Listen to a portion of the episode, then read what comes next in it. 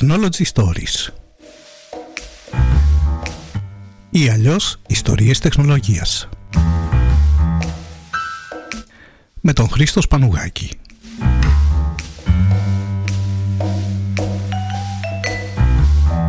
Ένα podcast με κουβεντούλα και σκέψεις γύρω από την τεχνολογία που μας περιβάλλει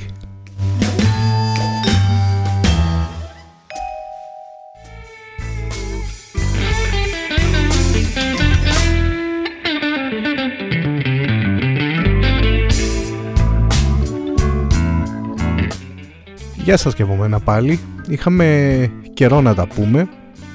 Ε, εντάξει, πολλή δουλειά, έπεσε, πολλές υποχρεώσεις και όπως θα καταλάβετε από τον ε, τίτλο του σημερινού podcast και φυσικά ακούτε υπάρχει και η αντίστοιχη μουσική υπόκρουση από πίσω Σήμερα θα μιλήσουμε για λαμογές, λοβιτούρες, διαδικτυακές απάτες, αλλά επίσης θα μιλήσουμε και για Artificial Intelligence, τεχνητή νοημοσύνη.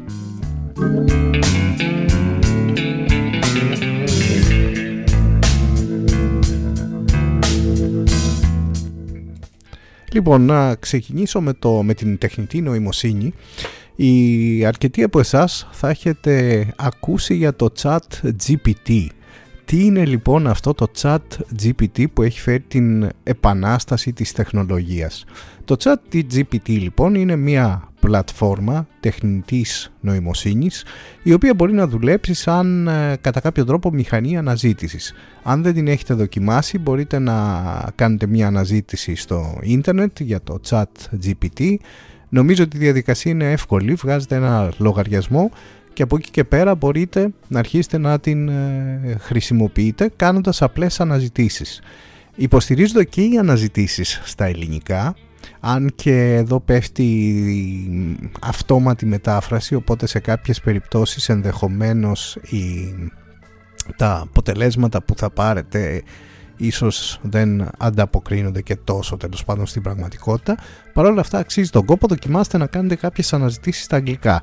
Ας πούμε για παράδειγμα μπορείτε να κάνετε μια αναζήτηση στο chat GPT και να του ρωτήσετε θέλω να μου βρεις ξενοδοχεία στα ελληνικά νησιά που να έχουν πισίνα και να βρίσκονται μπροστά σε παραλία. Και θα δείτε ότι μετά από λίγο αρχίζει και σας απαντάει φυσικά με ανθρώπινο λόγο και αυτό είναι το εκπληκτικό στο chat GPT, ότι σας απαντάει ουσιαστικά σαν να είναι ένας άνθρωπος από πίσω και σας κάνει κάποιες προτάσεις, τις οποίες προφανώς βέβαια όπως καταλαβαίνετε τις έχει βρει αυτές τις προτάσεις στο διαδίκτυο.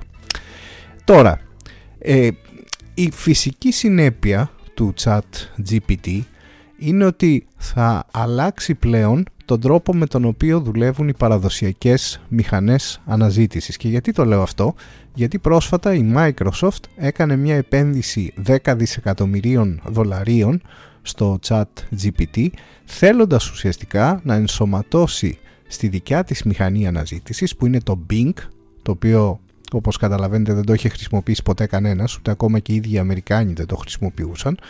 Ε, με αυτή όμως την επένδυση η Microsoft ουσιαστικά θέλει να φέρει τις ε, προηγμένες αναζητήσεις στο Bing μέσω τεχνητής νοημοσύνης.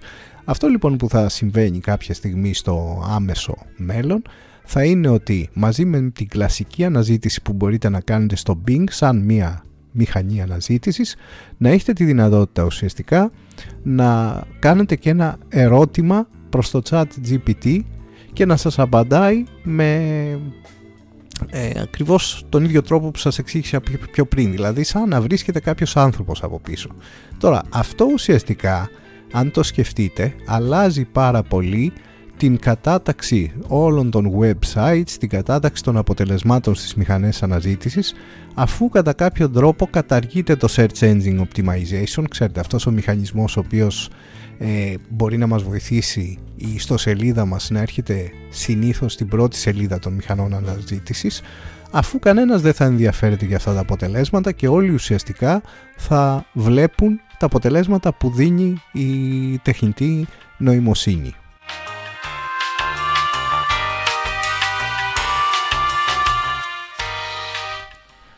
Μεγάλο πρόβλημα λοιπόν για τους κατασκευαστές ιστοσελίδων, αλλάζουν τα πάντα, μένει να δούμε ουσιαστικά πώς θα λειτουργήσει αυτή η νέα μηχανή αναζήτησης της Microsoft, το Bing, το οποίο θα ενσωματώνει την ε, τεχνητή νοημοσύνη. Για να δούμε λοιπόν. Στο άμεσο μέλλον φαίνεται ότι θα μπει σε λειτουργία ε, το καινούριο Microsoft, Microsoft Bing, στο οποίο πρακτικά μπορείτε να εγγραφείτε και να μπείτε σε waitlist ώστε όταν θα βγει στην τελική του μορφή να είσαστε από τους πρώτους που θα το δοκιμάσουν. Βέβαια όπως καταλαβαίνετε το waitlist είναι αρκετά μεγάλο, μπήκα και εγώ, γράφτηκα κάποια στιγμή, περιμένω λοιπόν να δω πότε θα έρθουν τα αποτελέσματα. Πότε ουσιαστικά θα ανακοινωθεί από τη Microsoft η πλήρης διαθεσιμότητα του Bing και του ChatGPT το οποίο θα είναι ενσωματωμένο μέσα στην μηχανή αναζήτησης.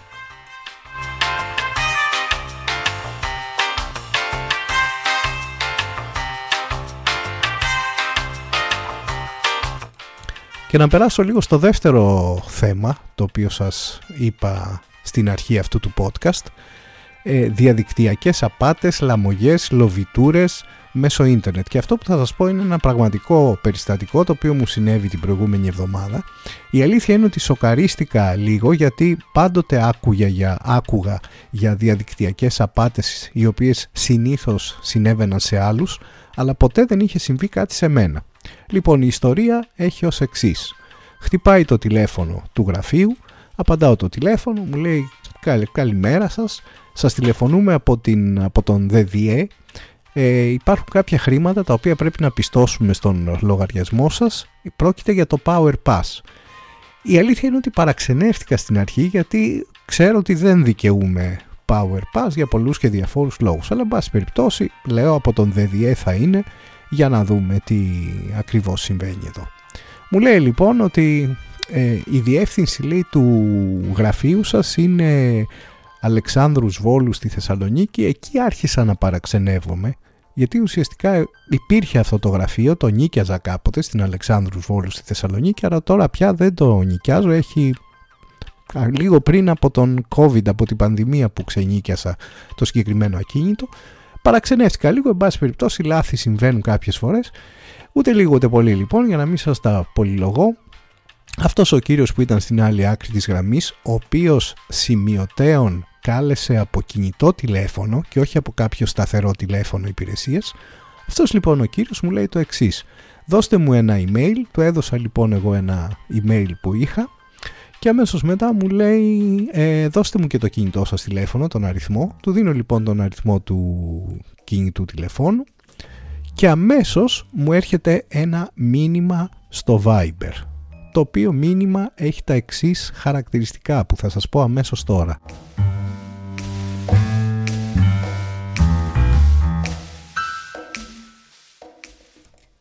Αυτό λοιπόν το μήνυμα ήρθε από κάποιο άλλο κινητό τηλέφωνο στο Viber. Το, στο μήνυμα υπήρχε το λογότυπο του ΔΔΕ, του οργανισμού και το μήνυμα έλεγε το εξής ότι ε, υπάρχει εκκρεμής, συναλλαγή. Βέβαια αυτός ο κύριος στο τηλέφωνο μου είχε πει πιο πριν ότι δικαιούμαι 760 ευρώ τα οποία λέει θα πιστοθούν στο λογαριασμό μου σε δύο διαφορετικές δόσεις. Τα μισά λεφτά τώρα άμεσα και τα υπόλοιπα μέσα στο Μάρτιο του 2023 Λοιπόν, ε, έρχεται αυτό το μήνυμα στο Viber, το οποίο μήνυμα στο Viber έχει ένα link. Και μου λέει αυτός ο κύριος, σας ήρθε το μήνυμα στο Viber. Του λέω ναι, μου ήρθε. Πατήστε λέει στο link για να μπείτε σε μια ιστοσελίδα. Μπαίνω λοιπόν σε μια ιστοσελίδα. Εδώ τώρα θέλω να κάνω μια παρένθεση και να σας πω ότι κανονικά δεν είναι καλή πρακτική να πατάτε σε μηνύματα που σας έρχονται από αγνώστους ε, στο Viber και να μπαίνετε σε, σε αυτές τις ιστοσελίδες. Σε πάση περιπτώσει εγώ λόγω της τέλος πάντων ιδιότητάς μου με την πληροφορική αποφάσισα να το ρισκάρω. Είχα λάβει και κάποια μέτρα ασφαλείας. Πάτησα λοιπόν σε αυτό το link και πατώντας λοιπόν σε αυτό το link μπαίνω σε μια ιστοσελίδα η οποία πάνω πάνω έχει ένα μπανεράκι έτσι με το λογότυπο της τράπεζας. Ε, και αμέσως ακριβώς από κάτω έχει κάποιες πληροφορίες τις οποίες θέλει να συμπληρώσω το πρώτο πεδίο λοιπόν που μου ζητάει να συμπληρώσω είναι το, το email μου. Το δεύτερο πεδίο είναι το username και το τρίτο πεδίο είναι ένα password. Ρωτάω λοιπόν τον κύριο τι πρέπει να συμπληρώσω εδώ. Μου λέει πολύ ωραία θα συμπληρώσετε το email σας στο πρώτο πεδίο και ακριβώς από κάτω θα βάλετε το username και το password του e-banking. Οπ και εδώ αρχίζουν να μεζώνουν τα φίδια.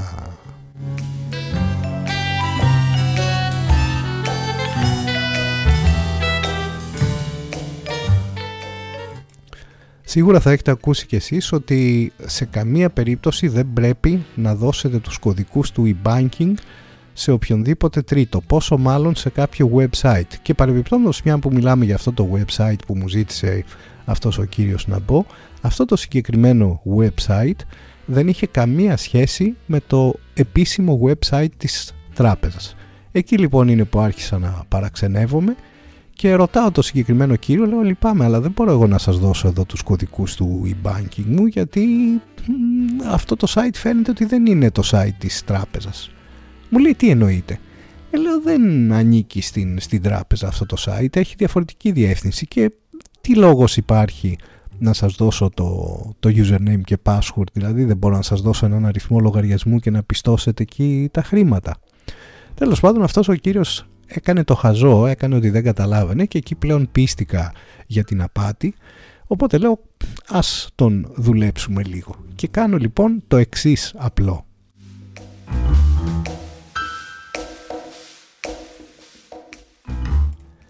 Πληκτρολογώ ένα username τυχαίο, ό,τι να είναι και σαν password το 123456789 και πατάω λοιπόν το υποβολή και καταλαβαίνω λοιπόν ότι αυτός ο κύριος από την άλλη πλευρά της τηλεφωνικής γραμμής προφανώς έχει κάποιον ανοιχτό υπολογιστή στο e-banking της τράπεζας, βλέπει ότι έχω πληκτρολογήσει εγώ σε αυτό το website και δοκιμάζει το username και το password. Βλέπει λοιπόν αυτός ο κύριος φυσικά ότι το username και το password δεν είναι σωστό. Λέω τι συνέβη, προχωρήσαμε, μου λέει κάτι έχετε κάνει λάθος. Λέω δεν έχω κάνει κάτι λάθος, αυτό είναι το username και το password που έχω, είναι, είναι σωστό. Λέει εμένα μου βγάζει εδώ ότι δεν είναι σωστό. Φανταστείτε λοιπόν ότι αν είχα πληκτρολογήσει το σωστό username και το σωστό password, αυτός ο κύριος θα είχε άμεση πρόσβαση στον λογαριασμό μου στο e-banking και θα μπορούσε να κάνει οποιαδήποτε συναλλαγή. Τώρα βέβαια θα μου πείτε εσείς, όταν γίνεται συναλλαγή από την τράπεζα, σου έρχεται συνήθως μια ειδοποίηση στο κινητό και σου ζητάει να εγκρίνεις αυτή τη συναλλαγή. Ναι, κάτι τέτοιο θα γινόταν, αλλά υπάρχει περίπτωση να ξεγελαστείτε και λόγω βιασύνης να πατήσετε αποδοχή στο κινητό, οπότε πρακτικά εγκρίνετε τη συναλλαγή που κάνει κάποιος τρίτος στον λογαριασμό σας. Τραγικό, τραγικό. Οπότε λοιπόν, αφού βλέπει αυτός ο κύριος ότι το username και το password το οποίο έχω πληκτρολογήσει εγώ δεν είναι σωστό, και για να κάνω κι εγώ λίγο το χαζό, του λέω ναι, έχετε δίκιο, πιθανόν το username και το password που πληκτρολόγησα δεν είναι το σωστό. Τώρα κάπου το έχω κρατήσει, θα χρειαστώ λίγο χρόνο να το βρω. Αν θέλετε μπορείτε να με καλέσετε αργότερα που θα το έχω βρει το password για να σας το δώσω. Πολύ ωραίο. Μου λέει ευχαριστώ, γεια σας, γεια σας και κλείνει το τηλέφωνο, αλλά έχει και συνέχεια μετά.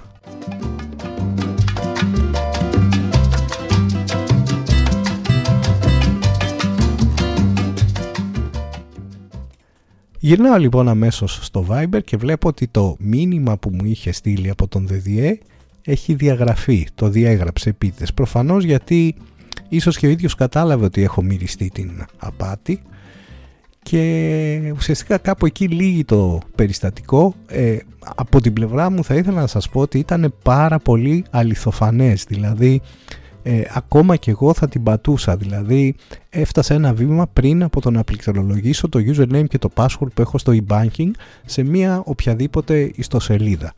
Άρα λοιπόν πάρα πολύ προσοχή, είναι, αυτή η απάτη είναι πολύ συνηθισμένη τελευταία και με το Power Pass γίνεται και με το Market Pass θα γίνει κτλ. κτλ.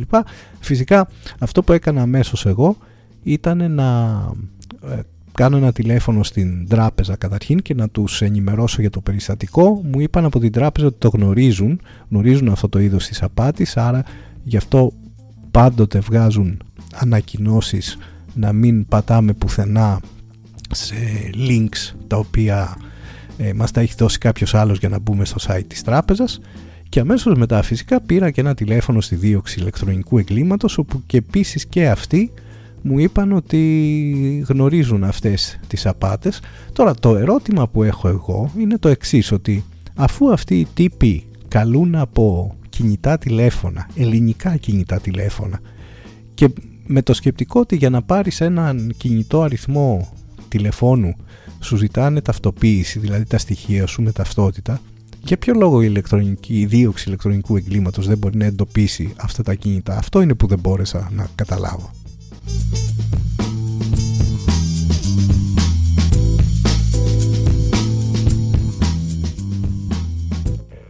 Σε κάθε περίπτωση λοιπόν πάρα πολύ προσοχή ε, πριν προχωρήσετε σε οποιαδήποτε τέτοιου είδους συναλλαγή με τον οποιοδήποτε άγνωστο ο οποίος σας καλεί στο τηλέφωνο και ισχυρίζεται ότι ζητάει κάποια στοιχεία πάρα πολύ προσοχή. Σκεφτείτε το δεύτερη και τρίτη φορά και τέταρτη φορά αν χρειάζεται και δώστε χρόνο στον εαυτό σας να επεξεργαστεί όλη αυτή την πληροφορία γιατί όπως σας είπα και πιο πριν εγώ ήμουν πάρα πολύ κοντά στο να την πατήσω παρόλο που είμαι και άνθρωπος που είμαι πάρα πολύ υποψιασμένος με όλες αυτές τις ε, απάτες τεχνολογίας που, γίνεται, που γίνονται.